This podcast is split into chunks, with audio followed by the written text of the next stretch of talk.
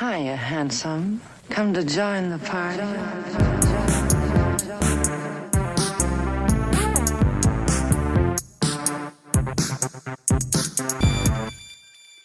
Hey, party people. Welcome to the Patrauma Party where you can't, you won't, and you don't stop crying. So grab your jello shots and your DD and let's get into it. I'm your host, Remy Ramirez, and this week we're talking about parentification. I just learned about this in the last couple years, but when I read about what it is and how it works, I was like, oh shit. That's definitely me. So let's just start with a working definition of what it is in case people aren't familiar. This is what I found from a little old internet search. In emotionally healthy families, parents recognize that their role involves caring for a child, meeting for the child's sorry, meeting the child's developmental needs, helping a child to build new skills, and supporting individuation and separation from the family. However, it didn't say however, I put that in. However, within families characterized by parentification, the emotional emphasis shifts to the parent's physical and psychological needs, which typically result in children operating at a level far beyond their developmental capacity. Parentified children are usually exposed to issues that they cannot fully comprehend, like substance abuse or mental health issues. They may be required to manage problems that feel scary or are too complex for a child to manage, may be required to place their own needs aside in an attempt to care for a parent, or may feel responsible for a parent's well being. Sometimes parentified children are praised for these behaviors and are seen by their own parents and other adults as being mature or wise for their age. Parentification can involve a range of behaviors from the overt, like making children engage in physical tasks that typically fall to adults in the family. Shout out to my sister for literally babysitting me starting when she was five years old. I have very clear memories of my sister standing on a chair that she pulled from the kitchen table in order to cook bacon. She like couldn't reach the stove, but she was like standing on a chair. Anyway, thanks, Q. Okay, making children engage in physical tasks that typically fall to adults in the family, like cooking and cleaning, caring for siblings, or caring for the parent themselves, to the subtler, confiding in a child in a manner that's not age appropriate, seeking emotional support from a child, seeking advice from children, using children as mediators or buffers in adult relationships, or involving them in family conflicts. Equally, expecting a child to maintain and hold family secrets, for example, a parent with alcohol addiction, such that they cannot seek support for themselves, places them within a parentified role. Sometimes this involves a form of emotional incest, where the child is being treated emotionally as an intimate partner to the parent. Perhaps the parents were unhappy in their own marriage or dissatisfied with their lives. They might tell the children about their frustrations, cry excessively, complain about their relationships, or even hurt themselves in front of the child. Children of narcissistic parents often report that they felt like they needed to be perfect and a reflection of their parents' success as a parent. And these children often carried the weight of maintaining their parents' fragile self esteem. This is a subtle form of parentification as a child takes on the task of supporting and maintaining their parents' psychological integrity, which is an adult task. Parentification is a form of emotional abuse, but because it is an invisible form of abuse, it can be especially toxic and insidious. So, yeah, not chill, in other words. To help us understand parentification, how it works, how it affects us in adulthood, and how we heal, I'm so happy to welcome licensed clinical social worker and psychotherapist Amanda Ichihashi Jagerman. Hi, Amanda. Welcome. Did I say your name right? You did, Remy. You nailed it. Thank yeah. you. I'm so happy to be here. Palms are a little sweaty, but I'm I'm I'm so pumped to be here. Yay! Oh my god, I'm so excited to have you. And uh, sweaty palms and all, we love a little sweaty palm. Uh, and to get us started, tell me a little bit about your astrology. Sure. I am a Leo sun and a Capricorn moon, which I am, you know, always coming to terms with. And I'm a Pisces rising.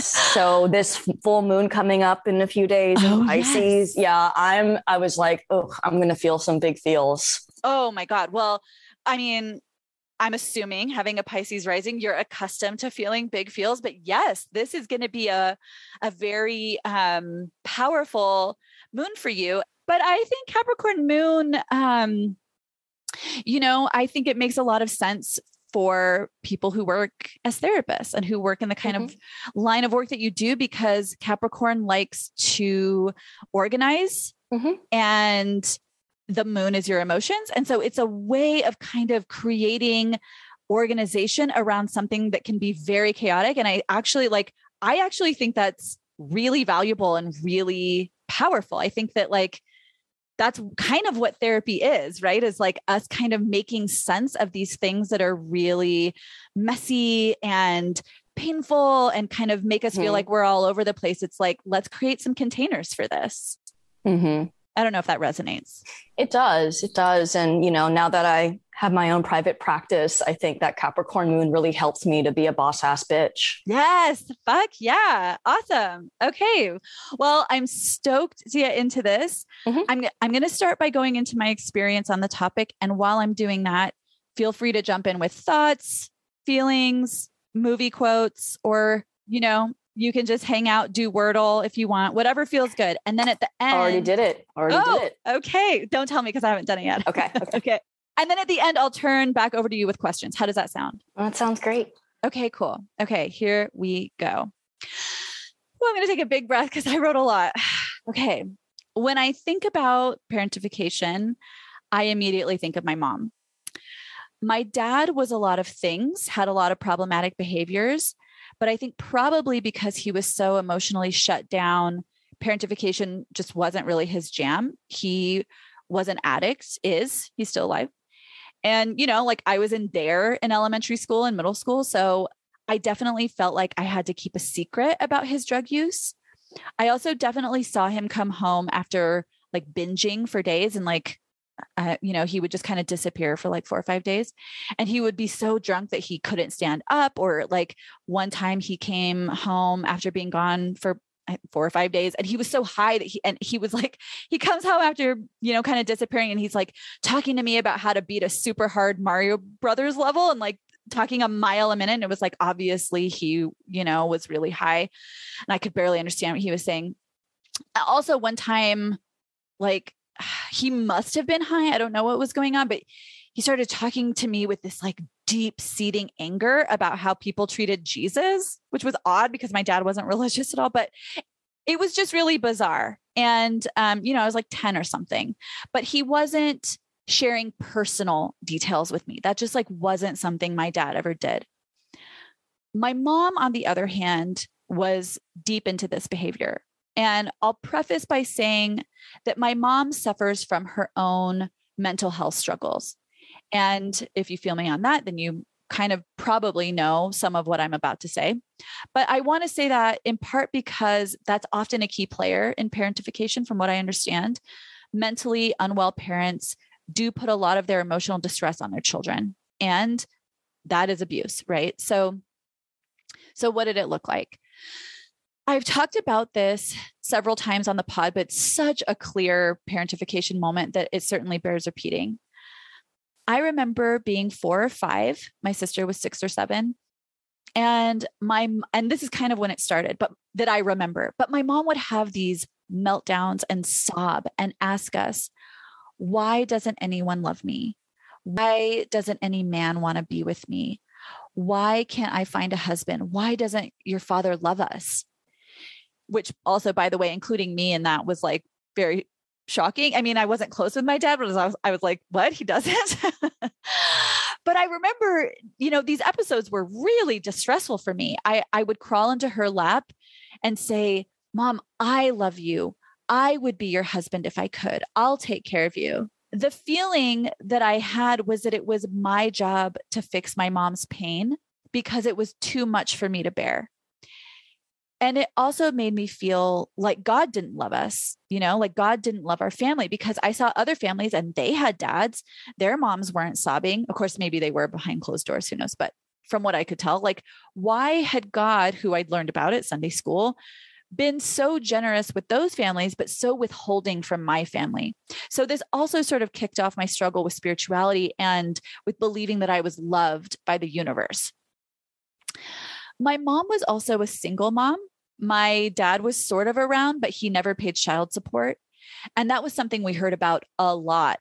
The fact that we didn't have any money, uh, the fact that my dad had abandoned us financially and in all these, you know, other ways, the fact that he cheated on her. Um, you know, the fact that my mom was struggling so much to keep a roof over our heads to the point where I was really afraid that we were going to be homeless when I was growing up. I was constantly scared of us losing our house and having to live on the streets. My mom also would expect us to sort of be on her side when it came to the rage she had toward my dad. We left Texas and moved to LA when I was eight. And I don't know if it was because my mom was under so much financial stress in LA, but suddenly there was this major lashing out toward him that happened when I was like maybe nine so like when we lived in Austin, you know, she would take us to his gigs. Sometimes he's a musician. And every once in a while he would come over to make us dinner or something when she was at work. Like they were cordial. It wasn't it wasn't great, you know, it's kind of icy, but they were cordial. Suddenly we're in LA, I'm 9 and my mom was telling us things like your father doesn't love us, your father abandoned us, your father doesn't pay child support. And I remember she asked us directly, you don't want to have anything to do with him, right? Which had never happened before. And I I remember like nodding in agreement because I could tell that was the right answer. But I really wanted a relationship with my dad. And I remember that the next time he called the house, I picked up and was talking to him, but was like trying to hide that it was him. But she figured it out and she picked up the line from another phone in the house. This was the 90s when that's how phones worked. And she was like, Remy, we don't want to talk to your dad, remember? and I, I, you know, I just was like, oh yeah. And I hung up the phone and, you know, I got in trouble when I got off. It, it was really hard for me because I, I was a child and I wanted a relationship with both my parents deeply, you know, but it was clear my mom was asking me to choose. And I remember when my mom, I mean, it wasn't even a choice. It wasn't like you get to choose. It was like, the, it's not happening. You're not, you hate your dad. That's that's the choice. And I remember when my mom, um, a couple years later, she bought a house in Austin. We were still living in LA, and she she bought this house, and then she invited my dad over to see it and hang out with her. And they apparently had this lovely time sitting on the porch talking. And I was secretly really mad. Like I was happy that the conflict had apparently ended, which, by the way, it hadn't really. but I was mad that she had forced us to be a part of that conflict when, you know, just a couple of years later, it was like a complete flip flop. And she would continue to flip flop. And in those moments, there was sort of this like, yeah, this expectation that whatever stance she had in the moment, we were going to be aligned with it. And I, and I felt like a, a pawn. By the time I was 10 years old, I also knew many of the details of the abuse my mom experienced in her childhood. I knew about the mental abuse, the physical abuse, the sexual abuse that happened in her family. I knew about being um, sexually assaulted outside of her family. And of course, like at the time, I didn't see that as problematic in any way. I felt proud that my mom had confided in me and I put her on a pedestal as a survivor and this like badass feminist who beat the odds, which I want to make sure I say also is a part of her story, right? For sure. But I didn't see that her sharing all that information with me at the time was not age appropriate to the point that we had to give a speech in the sixth grade about who our hero was. and I got up and to the horror of the whole class and my teacher, told them the story of my mom and why she was my hero, right? Because of like XYZ abuse and, you know, that she experienced as a kid and because of the sexual assault and because my father didn't pay her any child support and basically just like totally unaware made it clear that my mom had been telling me, a child, all of these details about her life. And like, then I was revealing all of this very much not age appropriate stuff to all the all of these other like 10 and 11 year olds also uh, my sister and i used to sleep with my mom probably till we were like 13 or so which admittedly is kind of weird but i you know there was no sexual uh, anything happening to be clear but i can't really remember why that was happening can't remember why we were doing that. Um like if i wanted that or my mom wanted it so i don't really want to comment on that but either way on one of these nights it was my sister's turn to sleep with her but my mom wanted to sleep with me and i remember it was like hurtful to my sister or something like i was being chosen and i was standing in the hallway about to go into my mom's room to go to bed. And my mom, who was standing next to me, yelled out to my sister, No one understands me like you do. Which I think was supposed to make my sister feel better, like sort of um, console her that she wasn't going to be the one sleeping with my mom that night. But of course, it made me feel kind of shitty and competitive. Like, wait, I want to be the one who understands her the best. And then now, of course, looking back on it, there's this third piece, you know, where I'm realizing it was this setup, right? Although I don't think it was intentional on my mom's part per se, but that kind of thing was setting us up to be really focused in on her. The message was it's your job to understand me, your mother. And when you do, that's when you're being a good daughter. And that's when you will receive love when actually the message should have been it's my job to seek to understand you and comfort you. And again, these things are so subtle that they don't like scream abuse, you know, especially when we're kids. And that's why it's so easy to, to miss them and to not understand why we struggle so much as adults. There were also sort of odd moments. And even now, I don't know quite how to characterize or categorize something like this. But I remember when I was 12, I was on the pom pom squad at school, and they'd asked us, everyone on the team, to come up with choreography for our routine. And then whoever did had to audition what they'd come up with. And then whichever moves the captains liked best, they put in the routine. Well, I auditioned some moves and they liked them and put them in the routine. And I was so fucking excited. And I remember my mom picked me up from practice and I got in the car and I was just like gushing. I told her all about it. And suddenly my mom got this sad look on her face. And she said, You're the kind of girl I always wished I could be when I was your age. And it was such a palpably painful moment. And suddenly, instead of feeling excited about what I'd accomplished, I felt grief for my mom's childhood, which, you know, I knew all the details of by the time I was that age. I was like, you know, 12 or 13 then.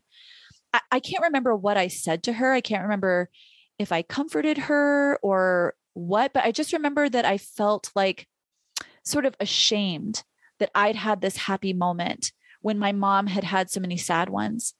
So it's just another one of those instances when rather than give me what I needed in that moment, the tables were turned and I was sort of being called on to comfort her and address her pain. I have another memory. I think I was also 12 in this one. And I was helping my mom make dinner. I was peeling a carrot and I missed and I peeled the top of my finger and I was stunned, of course. and I turned around and showed my mom, and she started freaking out like hyperventilating and screaming type freaking out. And I immediately started saying, Don't worry, mom, it's okay. It doesn't hurt. It doesn't hurt. To which my mom responded, Oh, it's going to hurt. It's about to start hurting. So here I was really trying to calm my mom down and fix this moment for her, even though I was looking at my own finger bone. And I remember that as she was bandaging me, I was saying to her, even though yeah, I mean, it did hurt. And I was also really freaked out. I was saying, Look, mom, I can still smile. See? And I was smiling and like making sure I didn't cry because I wanted her to feel safe and to calm down. Physically, my mom took care of me in that moment, but emotionally, the focus was totally on her. The last moment I'll share is something that happened once when I was 15. This wasn't something I saw often. It was actually just the one time that it happened, but it was really scary and confusing. And I didn't realize what this moment really was until I was reading about parentification. I can't remember too many of the details, but I re- I do remember that my mom came into my room after she'd been at a party. And at the party, I think she'd said something that she immediately realized was a faux pas or something. Those details are kind of muddy. I don't I don't really remember the exact thing that instigated this. But anyway, whatever it was, she felt ashamed or embarrassed or something like that. And she came into my room sobbing and saying she was never going to be okay. And actually, that was something she said a lot. She said that to me throughout my childhood like, I'm never going to be okay. I'm never going to be okay. And she would like cry. And on this night, she was saying that and sobbing. And I was telling her, no, it's okay. You're going to be fine. And suddenly she slapped herself really hard and started saying, I'm fucked up. I'm fucked up. I just remember feeling this intense sense of grief and powerlessness. Uh, which actually, that feeling of powerlessness was so prominent for me as a child, not just because I couldn't manage my mom's instability and her emotional eruptions, which brought me so much anxiety, but also because I couldn't fix her pain, which brought me into a state, it was sort of like perpetual despair. Like her telling me I'm never going to be okay created this sense in me early on that the world could never be okay because my mom was never going to be okay. And when you're a child, your mom is essentially your world. You know, when I was a little girl crawling into her lap, I really thought I could do all the right things to make her pain stop. But by the time I was a teenager, it was clear that nothing I did would make any difference for her pain. And that sense of defeat, it followed me into adulthood. And it made me feel like my attempts to fix things, just all things beyond my mom, were futile. I felt depressed and defeated before I even got to 20 years old. So, on that note, let's talk a little bit about how parentification affected me in a bigger picture. I have this memory of being 10 I'd gone back to Texas to stay with my dad and his girlfriend. And my dad's girlfriend asked me if I wanted to go on a walk with her, which I did. So we were walking. And after a few minutes, she noticed that I was limping. And she was like, What's going on? Why are you limping? And I said, Oh, well, like nine months ago, I got these new shoes and they were too narrow and they rubbed on the side of my foot. And this thing grew on my foot and it hurts when I walk. It was a full blown massive corn on my foot. And it was so painful that I couldn't walk for more than a few minutes before I started limping. I'd had it for almost a year. And not only had neither of my parents ever noticed it, but it had literally never occurred to me to tell them. Like the thought just didn't cross my mind. When you're a child, raised around the idea that your parents' emotional needs are primary and yours are secondary, and you're worried about making them angry or overwhelming them, you start to learn to just get really quiet when you need help. And that would follow me into adulthood for sure. This feeling that I couldn't take up space by telling the people in my life what I was going through if I thought it would be a burden for them. I had to stay really quiet and really small anytime I was in pain. No one could know it, it created this sense that essentially, unless I was cheerful, I was a problem. Another effect was a total inability to hold anyone accountable.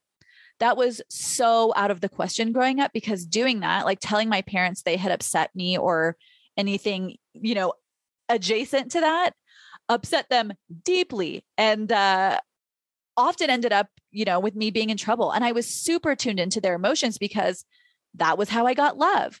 I did not get love for being like, hey, your behavior kind of sucks for me. Like that was absolutely not okay and did not give me the results that I wanted. So as a young adult, I transferred that into all my relationships. I assumed I wasn't allowed to hold anyone responsible. And that invited a lot of people into my life who were really into not being held responsible. I remember being honestly probably 29, like very close to 30. And my mom and my sister were in a big fight. And my mom and I were talking about it. Of course, that's also its own unhealthy thing. I think they call it triangulation, you know, mm-hmm. like why, right? Like, why was I involved in that? but anyway, I remember that I knew the thing that really needed to be said was, yeah, she's mad because of the abuse that happened when we were kids. But the idea of even implying to my mom that she'd been abusive was so far off the table because this was where my head was at, because it would hurt my mom too much to know that she had abused us. I was so invested in my role as the protector of my mom and protector of her feelings that I was worried that talking about the way that she had abused us would hurt her. My feelings weren't even part of the equation at all. And even then, you know, like I didn't know about complex PTSD or parentification or any of those things. I just thought that there were a few moments that I could think of that were abusive. And I remember thinking, but that's okay because she was in so much pain because of her childhood. So she really couldn't help but abuse us. Like all the focus was on understanding her, understanding her pain, and protecting her feelings. As an adult, this has shown up for me so big in my romantic relationships. Like, I'll be dating someone who is very obviously not able or willing to give me what I need emotionally, but I will make excuses for it up and down using their childhood abuse as the reason. Like, oh, but his dad did XYZ to him when he was a kid and he has abandonment issues. So he's just avoidant. And, and, and so I just need to show him more love so that he feels safe to open up or whatever the story is, right? Like I basically have accepted unacceptable behavior because these people I was dating had experienced abuse at some point in their life. And meanwhile, my needs are not getting met and I'm not happy. It's essentially just a do over of my childhood. My parents' abusive behavior was okay because they'd been abused. So not only could I not hold them accountable, I actually had to stuff my needs down so that I could show up for them and give them whatever they needed because they were so wounded. That was the pattern. But as an adult, that's not the move for me anymore. Like I have compassion for what people have been through to a point. If the expectation is that they be able to consistently not give me what I need and that my needs take a back seat, then that's where I draw the line. Whether a person was abused or not, or is hurting or not, like my needs in the relationship matter. But it took me a really, really long time to get there. I will say it's probably only been in the last couple years that I've been able to shift that. And and when I was really young, the way this sh- and by really young I mean like a teenager dating or early 20s. The way that this showed up for me a couple times was telling people I really didn't want to be in a relationship with that I did want to be with them because they wanted to be with me. And I didn't want to hurt their feelings. Their feelings were the most important thing. And also, my experience had been that hurting my parents' feelings led to me being in trouble. And I didn't want to be in trouble, right? Like here I am with dating these guys, and I'm like, oh, how do I not, how do I avoid conflict, right? So I just lied. And that was really painful for them because I wasn't being honest and my words and my actions weren't in alignment. And it was fucking confusing for them and hurtful. So that's been another aspect of this that I've struggled with. Um, you know this this like walking on eggshells around other people's emotions i had to make sure i never hurt or upset anyone even if it was at the expense of my own well-being. And in the long run their well-being too right?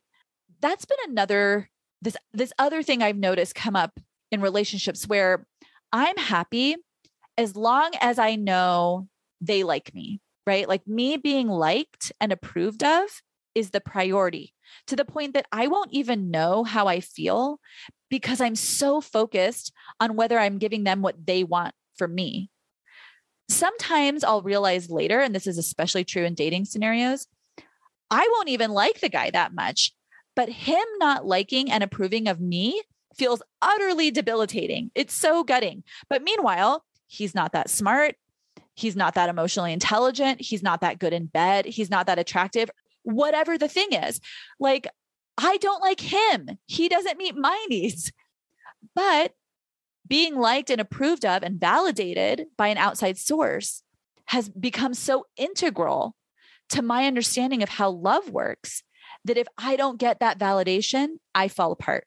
So that's been another thing that I've really focused on working on. Another big thing has just been pretending I'm happy when I'm deeply fucking depressed. Like I've gone through dire bouts of suicidal ideation in my life, deep depressions. Like I found this is like two days ago. I found some poems that I wrote when I was maybe like 27, 28, somewhere in there. And there was this one part of this one poem I wrote where, uh, and I'm paraphrasing the pr- first part of this because I don't remember it exactly, but it was like, I'm not sad because of this thing. I'm not sad because of this thing. I'm sad because of, and this is the part that I wrote, because of the dead woman in the dead woman in the dead woman inside me. Oh, Jesus. That's what I fucking wrote. What the fuck? I was just like, hi, cute on the outside, but like a Russian nesting doll of corpses on the inside, you know? Fuck. Sounds like some intergenerational trauma there too. I mean, big time. Yeah, I think I was definitely tapping into that for sure. And I think that's also part of this, right? Is like being so hyper aware of my mom's trauma.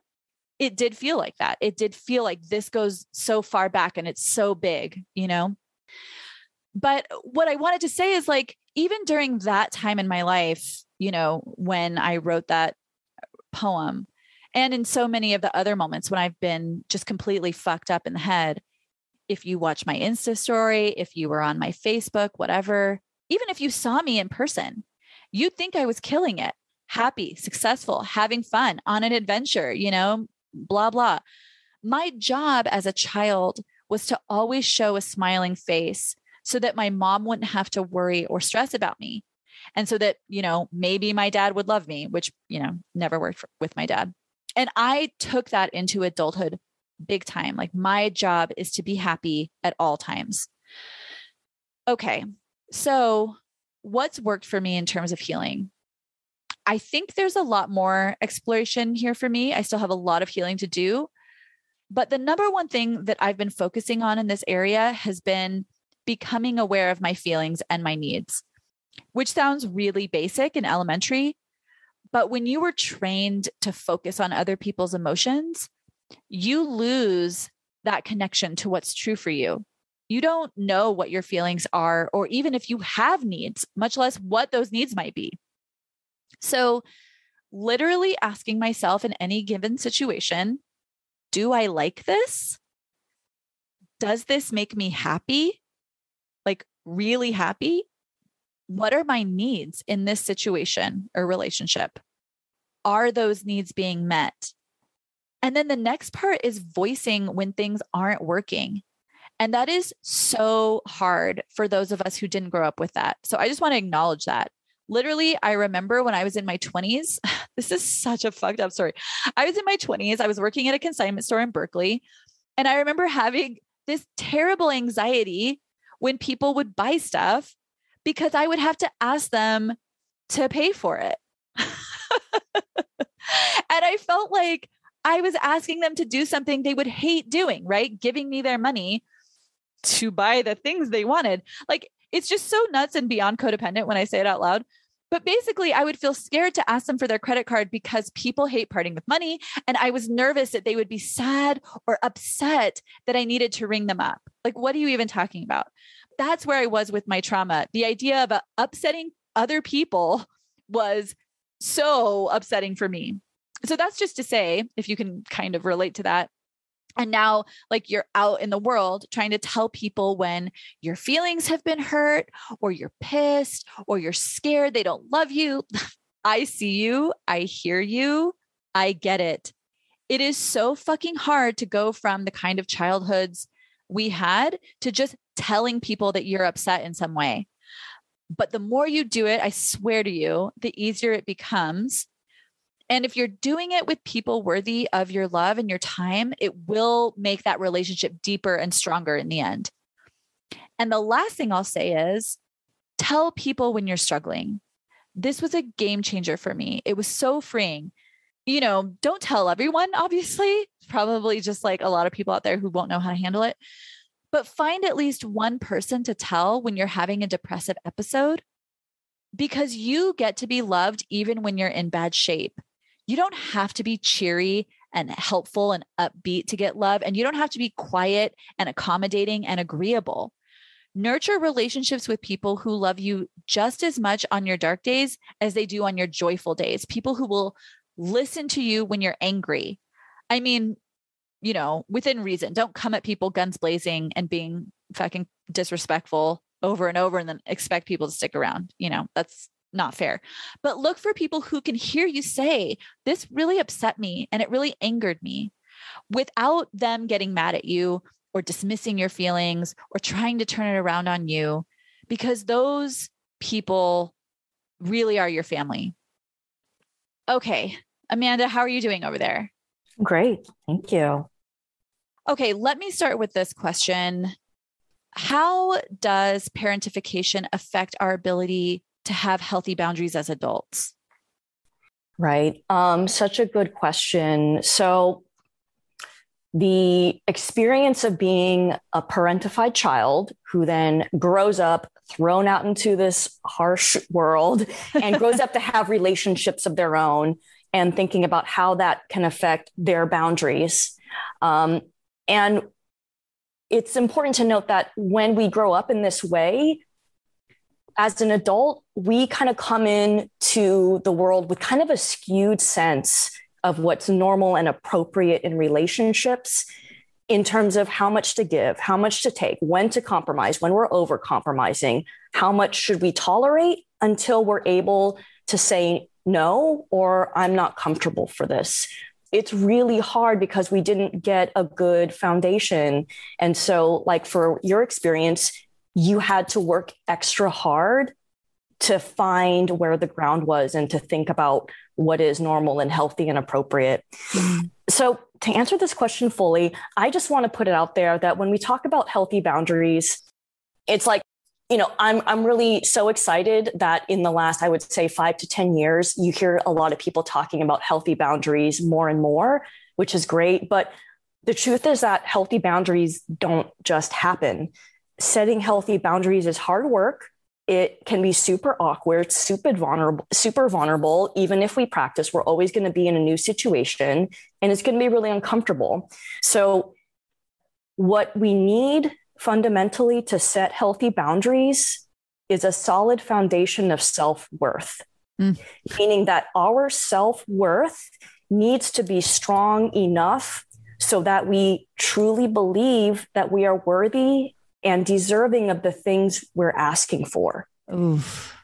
Right. So that means that we need to value ourselves enough to take an honest assessment and inventory and express our limits. And what we know from various studies on parentified children is that parentification is really correlated with low self esteem. So if you can imagine um, coming from a place of low self esteem and, and didn't get a chance to develop self worth or own identity, that makes it so hard to set boundaries. So I really want to validate and normalize boundary setting is extra hard for adults who are parentified as kids. Mm. And then, as you mentioned, there's not only the struggle with self worth, and we've attuned our instincts to kind of like blot out our instincts and to focus on someone else.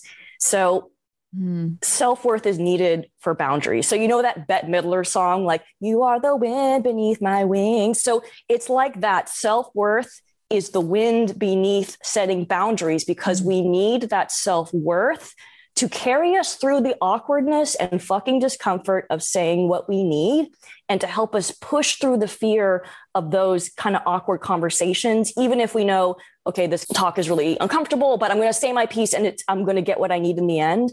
So we really need to cultivate self love and self worth and to know that even if us setting those boundaries causes the other person to be mad or get defensive or to flip us off or to leave us all together, that we're not going to fall apart. Mm. Right. And I'm just going to say this for everyone people who get their panties in a bunch when we start setting boundaries, that's a sign that they have been taking advantage of the fact that we have not set up the boundaries before. Right. Right. So, for everyone out there, myself included, who's experimenting with healthy boundaries, I just encourage you when you set a boundary with someone and you're like, ah, how's this going to go out? I encourage you to observe their reaction, but not to immediately react to their reaction. Right. Mm. So I just wanted to get that whole self worth boundary piece out of the way. Mm, I, I really like that. Observe their reaction. Right. But don't react to their reaction. Is that what you said? Right. Right. So, for example, if I'm, you know, setting a boundary with you, Remy, like the most I can do and the best I can do is to like come into that conversation, kind of knowing what I want to say. I mean, I want to be firm, but not aggressive.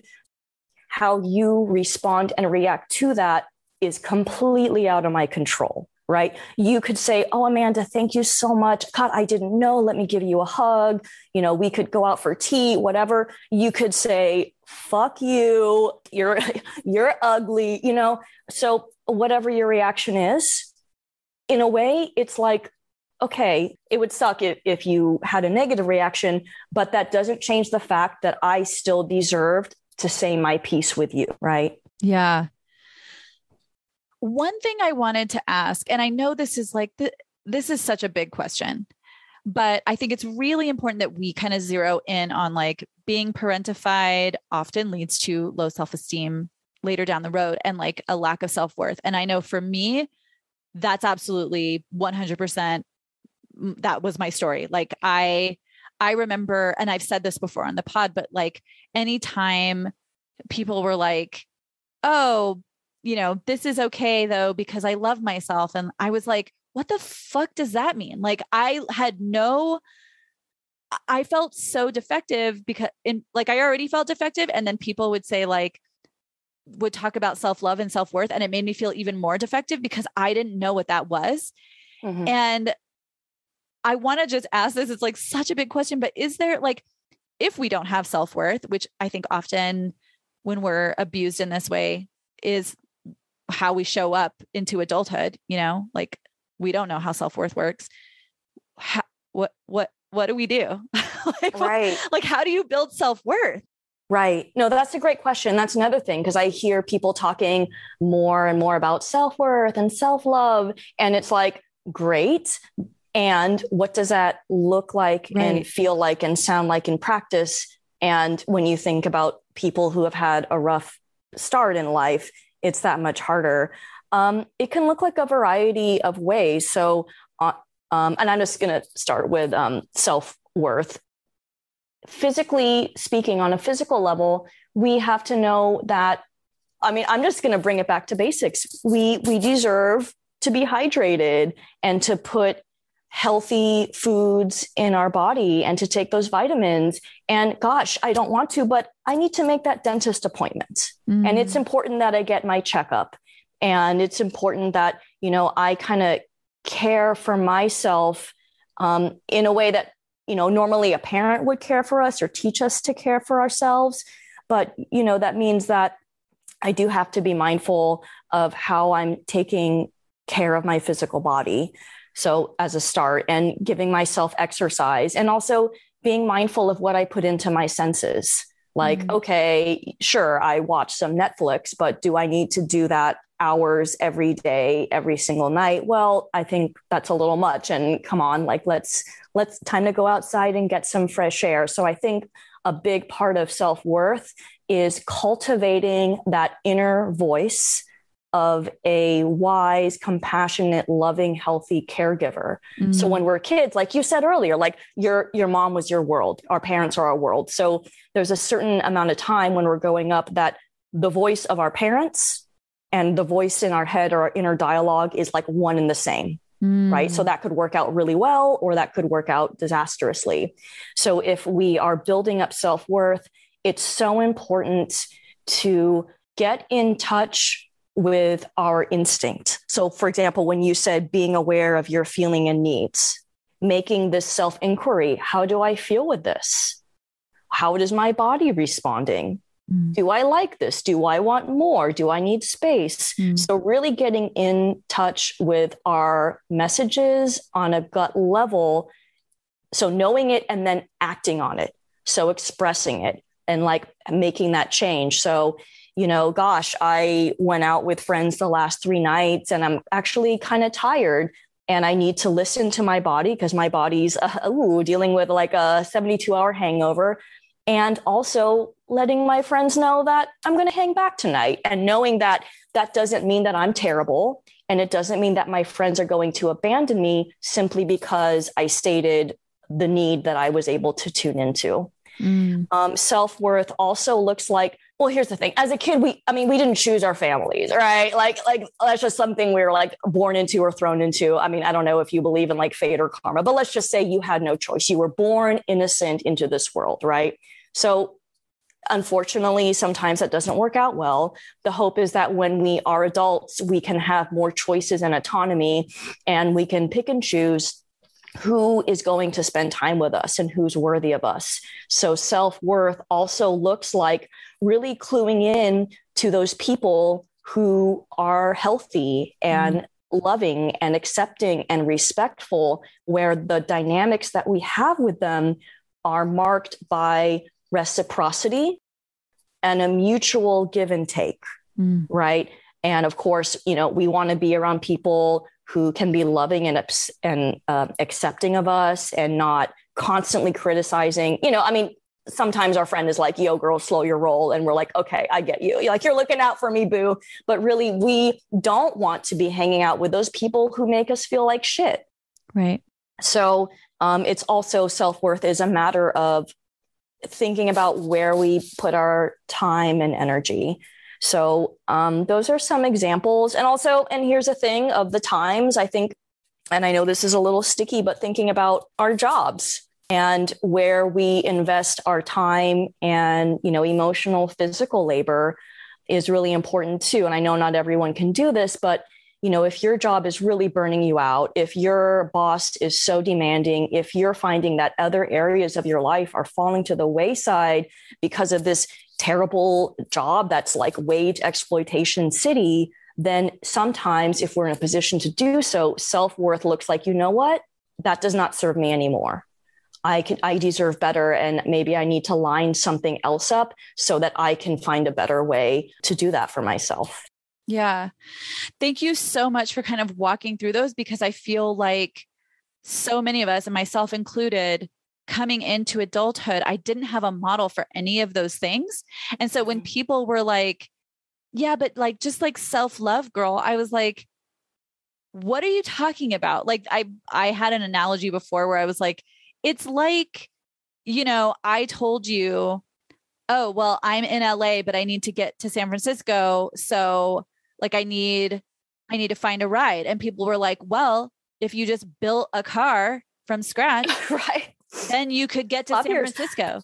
Just like start a gratitude journal. yeah. Just namaste. Yeah. And I was like, I was like, what the fuck are you talking about? I'm not going to build a car from scratch. It's like the same thing for me when people would be like, just self love. I'd be like, I don't know what you're fucking talking about. Like, I don't know what that even means. So mm-hmm. thank you so much for walking through that because I think it's so relevant to this topic. And then this other question that I have is can you talk? I briefly mentioned this at the top, but I think there's, I don't know a ton about it and I feel like there's more to learn about it. But um, can you talk about the concept of emotional incest a bit? Like, what is it and what kind of repercussions does it have for us later down the road? Well, um, despite the word incest in here, it doesn't necessarily mean that things of a sexual nature are happening, but it does mean that a parent is overly depending on their child for the kind of support and closeness that is really um, only appropriate for an adult partner mm. and not someone's own child. So, you know, thinking about the implications of emotional incest, it's kind of twofold here. Um, one is that there is an inappropriate level of emotional closeness where the parent is dependent on their kid in a way that really resembles more of a kind of romantic partner or spouse relationship. And then the second thing is that the parent also does not provide their kid with the support, guidance, um, unconditional love, you know, or the or other parts of the foundation of a healthy parent child relationship or healthy parent child boundaries. Mm. So, with emotional incest, we have a double whammy that not only is the parent looking for the kid for a level of adult like partner or spouse like support, but also the parent is not giving their kid the healthy and balanced parental support that the kid needs and deserves. Can I ask before you go on, just to clarify, are any of the examples I gave examples of emotional incest, or what does it look like? I okay, so for the examples you gave of emotional incest, well, the part where your mom was, you know, really just having a meltdown mm-hmm. and kind of like gushing about her relationship problems, like why don't people love me? Why isn't there a man who loves me? Mm-hmm. Um, you know, that kind of a thing. So you that know you is- can almost replace you know you know you with like dad like dad would have been the one for that would be the, the person for her to like put all that on mm-hmm. so I'm just curious because it's like it feels like you know if you're throwing the word incest around, I want to be sure that I know like what does that mean? What is that? What does it look like when we're talking about it? But it's interesting in that example too because I remember I'm I remember my response was I'll I'll take care of you. I'll be the one who loves you. I'll I'll be like a husband to you. Right. And um yeah, like what the fuck? I was a 5-year-old her 5-year-old daughter like thinking that I'm going to try to be her husband. It's that's Yeah. Yeah. So okay. I do want to get a little bit more specific about the emotional incest piece. So it's really the parent looking for the kid to meet their emotional needs um, really having the kid act like their partner or, or you know trying to take the role of a spouse or it's a little bit different but you hear this a lot with people who are parentified parents who are like acting more like best friends with their mm. kid you mm. know so so a parent may depend on their kid to keep them company when the parent is lonely or sad and doesn't have other meaningful outside relationships or friendships and I, you know, parentification and emotional incest, that is all so much more common with an absent partner or uh, estrangement or divorce where there's an absence. Um, that's a situation where, well, studies show that parentification is more likely to happen there. Mm. So parents can also look for their kid um, sometimes for the financial support or complaining or talking about money matters and financial worries with the kid, but that's really more appropriate for you know something you would talk to your partner about. Mm. So, for example, when your mom, I mean, my heart goes out to her, struggling as a single parent, but also putting that. I mean, that just must have been so stressful and scary for you. So, yeah, she was use parents who use kids for advice on personal matters so, you know, we can think of examples like maybe a mom gets into a fight with a boyfriend and is processing that fight with the kid mm. instead of with the boyfriend, right? Or a dad maybe venting about a conflict with a boss and worries about losing his job and venting that to the kid when that's something that ideally he would be talking with a loving partner with. So, something in common that I hear from people who grew up with this dynamic is you know, again, divorced parents or parents that don't get along. And essentially, the remaining parent will talk shit about the other parent consistently to their kid and or demands loyalty from their kid against the other parent. Oh fuck. Yeah, yeah, I saw that. So essentially the parent would seek out their child to be their staunch ally mm. and to be loyal to them against the other parent through, you know, this parent venting and trash talking. And another thing that we really see is a parent falling apart emotionally, you know, with the kid present so that the kid is put in a position of comforting and soothing and reassuring the parent, I'm on your side. God. Yeah. Okay, so basically my whole childhood. Yeah, really. That's what I meant where I'm like your what you shared like really uh matches up. And yeah. is it can I share an example? Yeah, please. um, you know, and this is just a composite example. It's not any one particular person, right? So one example is, let's say, a girl, because daughters are more likely to be parentified than sons, mm. as are the eldest children. Mm. Okay. So, one example is a girl with divorced parents who grows up with a single mother who's an alcoholic. Now, the mom herself ran away from home as a young teen. So, we can be very certain that there was a lot of trauma for mom there. And, you know, the mom and the dad had a very bitter breakup. And after that breakup, the girl and the mom became super close to the point of codependence and emotional incest. And what would happen is that the mom would date guys and then literally talk to her daughter about how good or bad they were in bed and how big their dicks were, oh. right? Stuff that you can imagine, okay, yeah, I could talk with a friend about, but it's really inappropriate to tell your child of any age, plus, you know, you. Mm-hmm. Um, and moreover, you know, the mom eventually, to her credit, got sober. But before then, she would get blackout drunk. And then daughter would have to take care of mom, like cleaning up her vomit, putting her in the shower, mm. not knowing whether to call 911. So super scary stuff. And then through the custody battle with the parents, the mom would constantly talk bad about the dad, like even accusing the dad of sexually abusing the daughter, even though the daughter had confirmed, no, that did not happen. Mm. But during that custody battle, the mom had a huge emotional breakdown, and the girl had a moment where she literally had to step up and say, I need to be the voice of reason.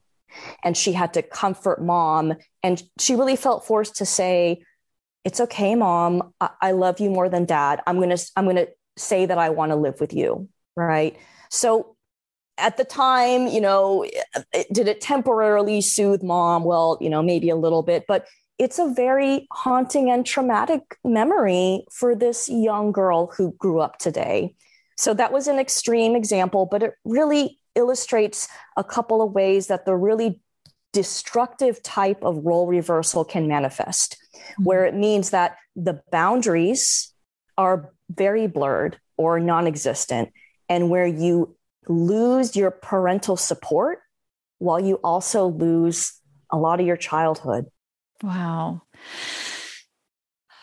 A lot of um my mom never talked about dick size with me, thank God. Um mm-hmm. but she did I remember like she had a boyfriend once and she like showed us the lingerie that she had bought.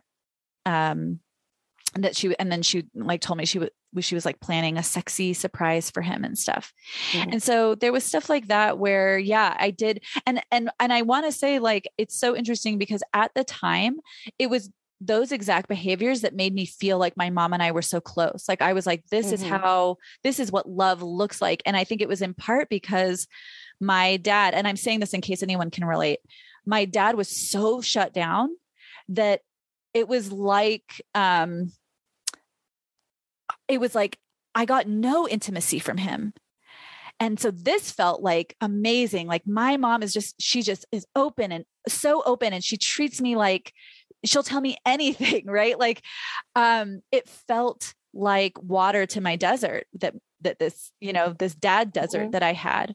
Mm-hmm. So um yeah, I it's really helpful to understand what emotional incest is because having the language around what happened to us and that that knowing again i think this type of abuse specifically is so covert that for me i came into my 20s having no idea that i had been so deeply abused mm-hmm. and having no understanding of why i was so depressed and so sensitive and like um in so much pain. So I feel mm-hmm. like I it's important to me to have language and know like this is what this means and this is what it looks like so we can be firm in our knowing of what happened. Um, and speaking of my 20s, mm-hmm. how how does parentification affect our relationships as adults? So let me back this up. All relationships, all adult relationships have an aspect of give and take, right? No relationship is perfectly mutual 100% of the time. You know, maybe one week I'm sick and my partner's taking care of me so I can rest. And maybe the next week they're working. So I need to like do more around the house, right? So things like that are normal for the situation.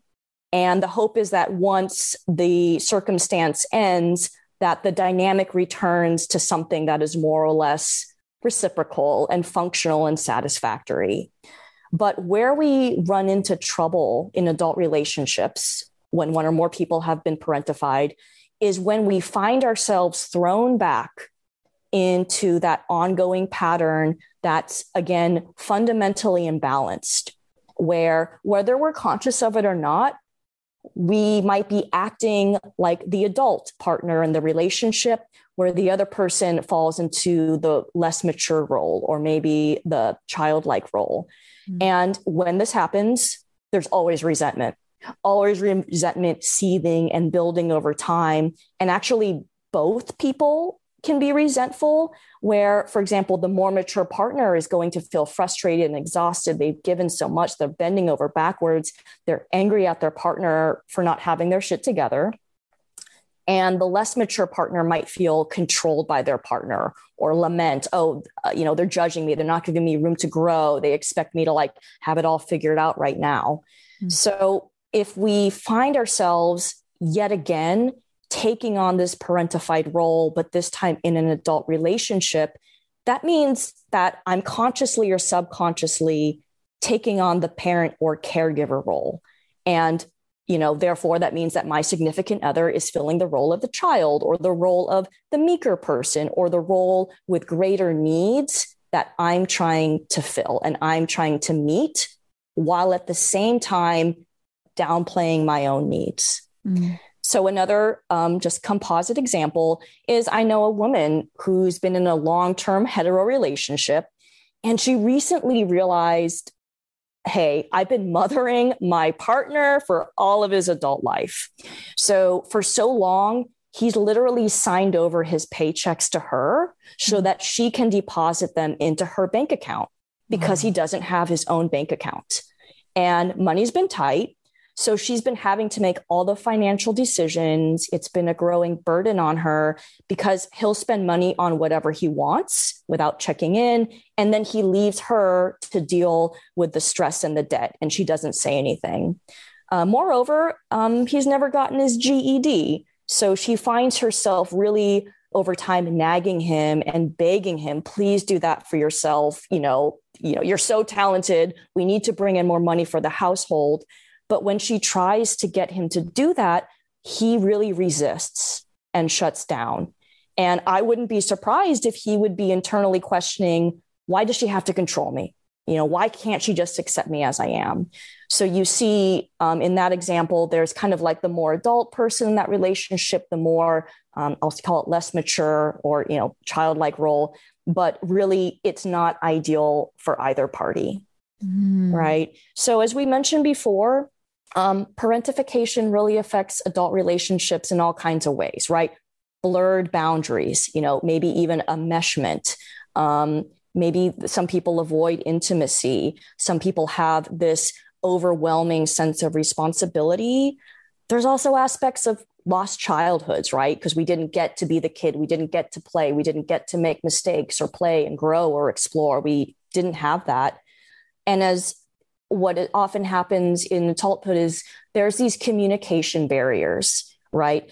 Um, difficulty expressing emotions, difficulty being aware of our emotions, and then difficulty expressing them. Mm. Um, and that means that a lot of people are conflict avoidant, they are people pleasers. So it's super hard to understand and express their needs. Um, in addition, we talked about before that concept of low self esteem and self worth and feeling really insecure.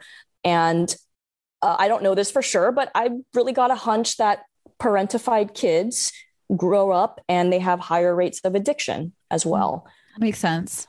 Yeah, right. Um, because we're looking for self soothing somewhere. And whether that's through a drug or sex or, you know, lottery, like whatever it is, we're going to seek it out because we're only human and we're all trying to get closer to comfort, love, and acceptance. And we're all trying to avoid hurt and pain and rejection and abandonment.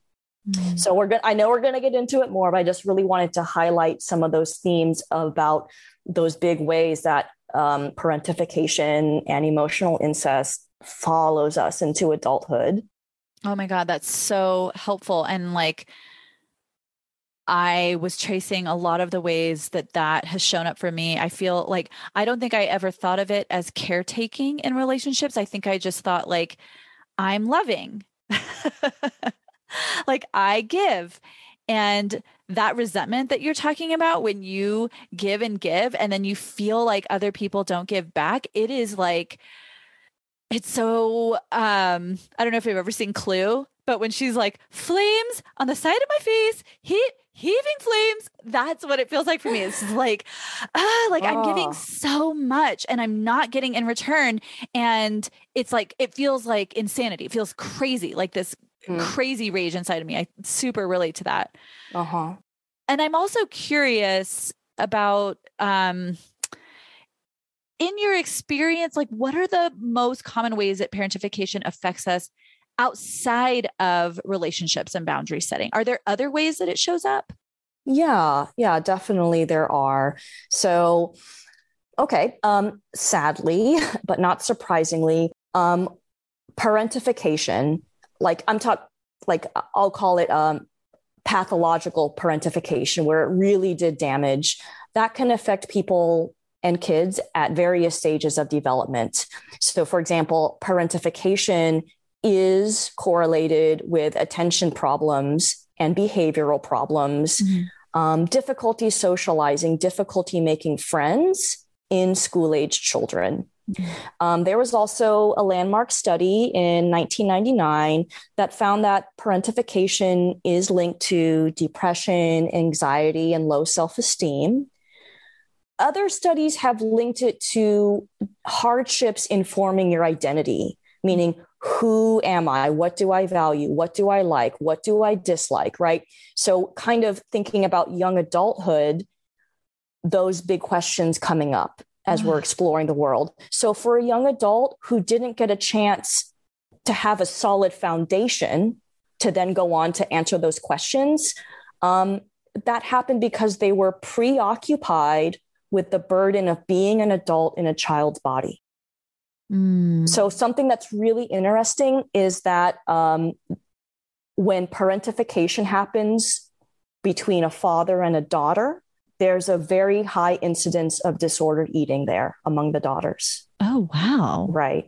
So, I, I, if if anyone's listening out there and that really ooh that really resonates that hits home i just want to offer this as something like where you're not alone where there is a correlation where fathers have parentified their daughters and the daughters growing up to having an imbalanced relationship with food. Huh. Yeah. Fascinating. Do they know why that is? Um, in one sense, disordered eating, you know, are we talking about calories and nutrition and eating your greens and blah, blah, blah? I mean, sure, that's one layer, but um, in my opinion, and I'm I don't consider myself an expert in disordered eating. It's about how we are soothing ourselves and where we're getting how we are nourishing ourselves, not on a physical level, but how we are getting our nourishment emotionally. And also, what we know about disordered eating, again, not an expert, is that a lot of times it comes down to want um, the person wanting a sense of control. If the outside world, if if the external um, factors are like, well, I have no control, I don't have choice, I'm powerless. Mm-hmm. Fuck, I'm a kid. It's not like I can like 15 years old like rent my own apartment. Um, then we're going to try to seek control, aka comfort, any way we can. And if you could think of a kid who doesn't have a lot of choice and is in like a really um, unhealthy parent dynamic, what are the things that I can control? I can control what I put into my body. Mm, that's so interesting. Yeah. So, other ways that parentification affects us, and you hit the nail on the head earlier, it makes it that much harder for us to acknowledge and express emotions, particularly quote unquote negative emotions like anger, sadness, disappointing, it makes it really hard to recognize and express when we are feeling burnt out, mm. right? That tends to be harder for per, uh, parentified people. And this notion that I have to be the strong one, I have to be the responsible one, the reasonable one, the rational one, the problem solver, the fixer, the doer. You know, the idea that I have to have it all figured out, or fuck, I should have had it already all figured out. So those are all huge blocks for the understanding and expression of our true emotions. Mm-hmm. So what I notice um, in folks who have been parentified, you know, they believe they have to shoulder all the burdens by themselves because they don't want to worry others. So I'll hear a lot of things like, I don't cry. Or, yeah, I, I cry maybe a few tears once a year, you know, if I'm watching a sad movie, you know, so a lot of, um, a lot of blocks, a lot of like boundaries against releasing our emotions. So we would call that the the tendency for decreased emotionality. Mm. Having blocks against emotional release can come in really strong here. Another thing that we can encounter um, again, the idea that we always have to be strong and totally capable, that bleeds into perfectionism and people pleasing. Right. Right. So, because parentified children are forced to really meet high standards from a young age, it's also very likely, it usually means that they would face really harsh criticism and judgment and rejection from the actual parent, um, this pressure to act maturely. So the message really is I've got to get it right every time. Mm. Or I've got to step in and keep the peace when people are arguing. Oh, so that's another thing. I find that folks who have been parentified will self identify in their family as the peacekeeper, the mediator, the moderator, the negotiator, the translator, you know, people feeling like they need to really step in and handle conflict and misunderstandings. Oh so, yeah, fuck, we got the three P's parentification, perfectionism, and people pleasing. The trifecta. Yeah. yeah. I definitely, definitely was the one who was the peacekeeper in the family. I, that was like, I remember one time there was like a huge fight between my mom and my sister. And this was when I was uh, probably like 26, I can't remember, 27. And I don't remember the specifics, but I ended up having to drive. I, no, I did not have to do shit. It, I wasn't even involved in the issue, but I was like, they were so mad at each other because of a set of keys that some I think my mom accidentally took my sister's keys and my sister needed them to get into her car, her house or something and my mom instead of apologizing and being like let me bring you your keys w- like was mad at my sister for something. And I was like, I will drive the keys to Q. I will do it. Let me sweep in. Yeah, let me step in and fix this so that no one has to be mad at anyone. And I remember at the time I was in Al Anon, which for anyone who's not familiar, it's a 12 step program for um, friends and family of alcoholics. And I remember my sponsor was like, Oh, interesting. Why? Why did you do that? And I was like, uh, to uh, like to me, doing stuff like that was my source of that's how I got love and approval in my family. I was mm-hmm. like, what mm-hmm. do you mean? Why? I did a really mm-hmm. nice thing. I'm really nice. I'm really good. And she was like, sounds to me like you blew your whole night off and spent a bunch of money on gas and sat in traffic because of something that had nothing to do with you. And I was like, oh shit. Um, so yes, I super I super relate to that. So thank you for going through those. And it brings me to my next question. Mm-hmm. What have been some of the things that have been most successful in helping your clients heal from the effects of parentification? Like, how the fuck do we fix this? Right, right. Uh, well, there. This is such a great question. There's so much to say. So I would start with the idea of being your own best caregiver.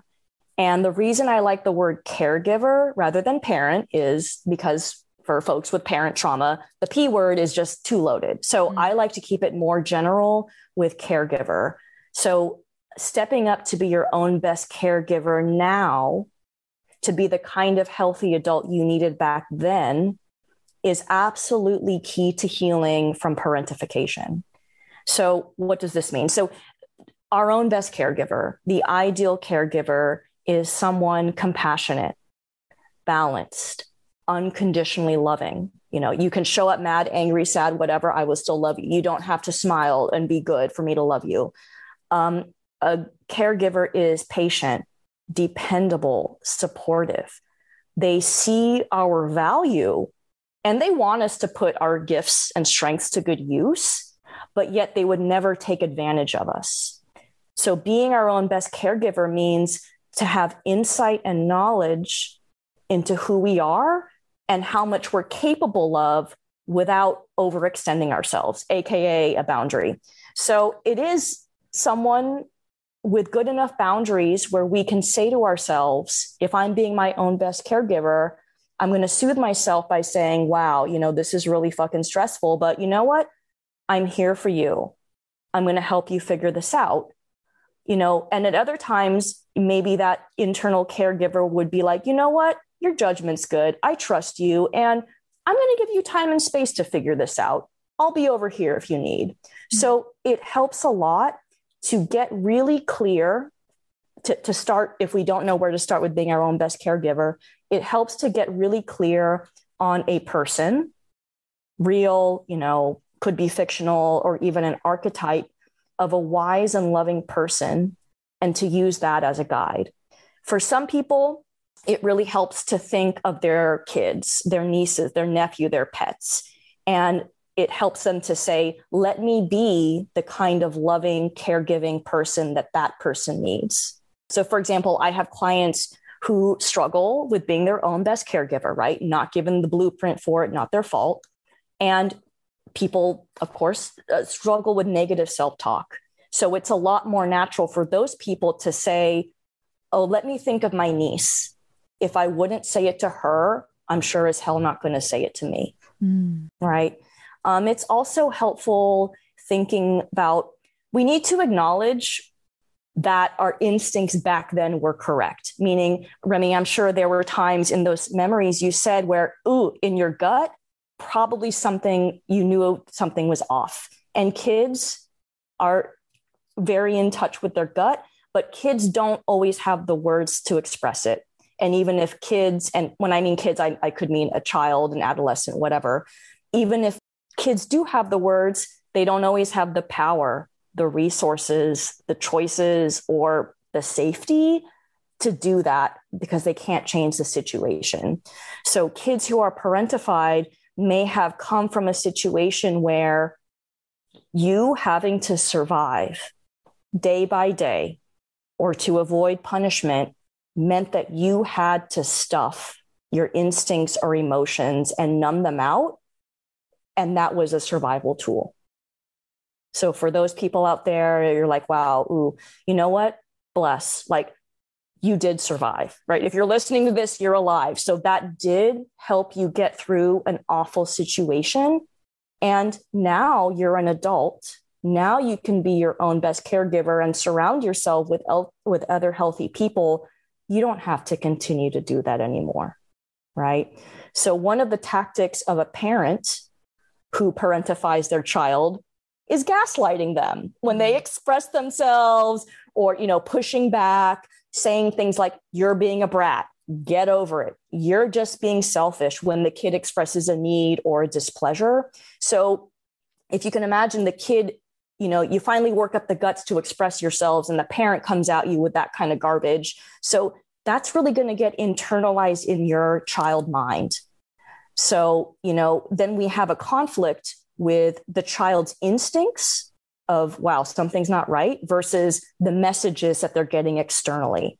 So then the internalized coping with the child is, I don't want to cause trouble. I'm bad if I say a need. I, I can't trust that I know what I need. I just need to keep the peace. I don't want to rock the boat. I need to make myself as small as possible. Right. So peeling back the layers of those false core beliefs and getting back in touch with our instincts, our wisdom, our gut reactions is so vital for parentification um, and healing from that. Also, it helps to acknowledge that also for other people, they didn't know what was normal and what wasn't, right? I mean, who does? I mean, we're born into our families, you know, and for a certain amount of time, we don't really have a reference for where the line is of what's acceptable and not. So a lot of the times I hear from folks something like, I grew up thinking that my family's dysfunction was normal or like somewhat normal. And you hear that it's only when they started getting a little older and hanging out with other families and seeing friends with their parents where they're like, oh, well, wait a minute that's way different. Is that how parents are supposed to be with their kids? So I don't know who needs to hear this, but if you as a kid didn't really know what was normal and what was not, that wasn't your fault, right? And there's nothing that you did or didn't do as a child to warrant or justify your parent laying these undue burdens and responsibilities on you without giving you support. And of course, I think we can really understand that the parents themselves were hurt as kids, and that hurt never got, to be healed. So sadly, their children are really in the fallout zone. So you, as a child, simply were not born with an accurate frame of reference for what was normal and acceptable. And it wasn't your fault that you didn't understand what was okay and what wasn't. Yeah. Thank you so much for saying that because I relate to that deeply. Yeah. I really love that you brought in gaslighting mm-hmm. because um you know, part of this for me, not for everyone, part of this for me is narcissism. And similarly in narcissism there's a lot of gaslighting and like it's funny that you said the word brat because actually one time uh, my dad literally i i had a blog as as one does in 2000 fucking 8 or whatever year it was uh-huh. and i wrote a post about um i'd had an experience where i'd hooked up with this guy and it seemed like it was fine but a week later like he didn't call me or text me and i was like okay whatever and then a week later he sent me an email that just said i hate you Oh, God. That was all it said. And I was so excited. I mean, I wasn't happy about it, but there was a part of it that was exciting for me because my experience with my dad had been, I don't care about you. So someone who hated me. You got was, a reaction. Yeah. I was like, ooh, why? You know, like, ooh, exciting. And then I was like, wow, this is fucked up.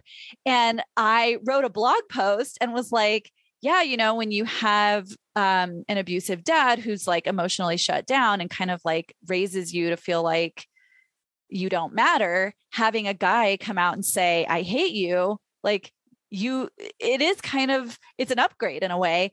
And that's really fucked.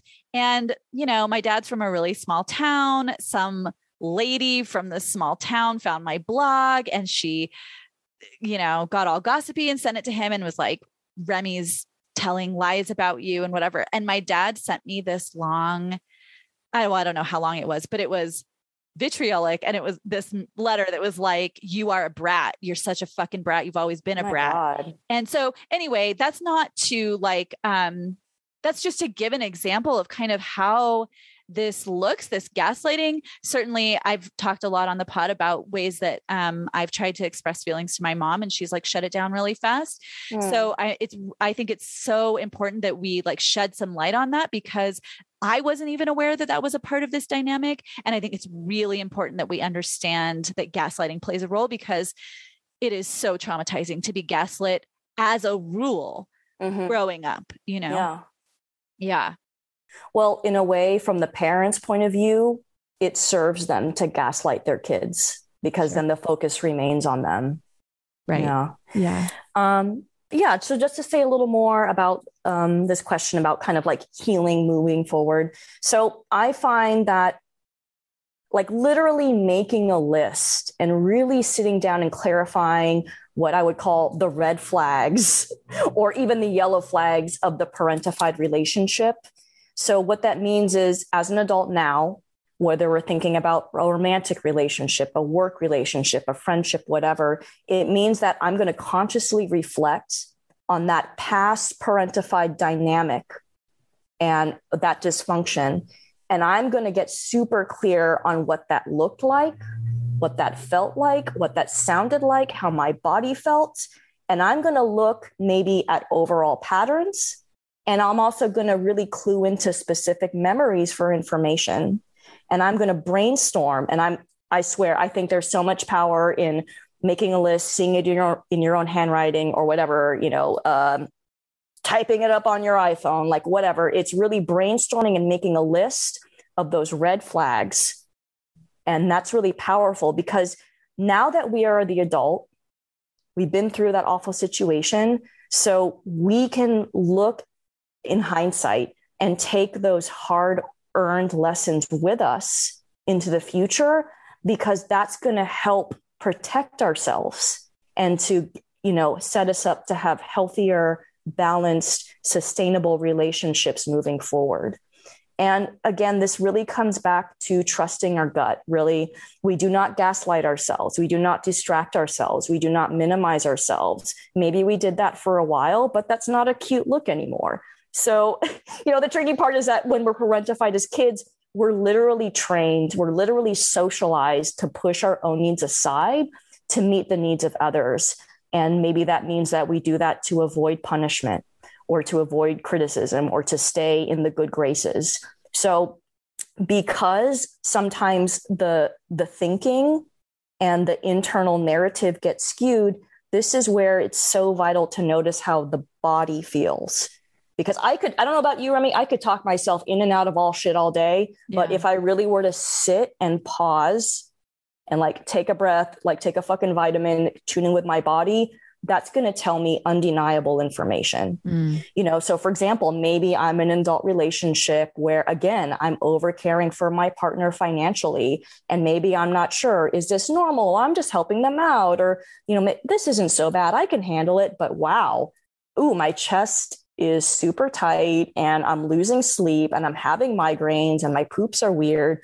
So you see how even if our thoughts get muddled, our body is communicating to us. So getting in touch with our bodies is it's a really for, good first step for folks mm-hmm. who haven't gotten a chance to practice yet. And um, really key here because we lost out on large swaths of the childhood experience, it's helpful to do things like play, be silly, be a kid, eat junk food. You basically want to reclaim the experiences of childhood that you never got to have.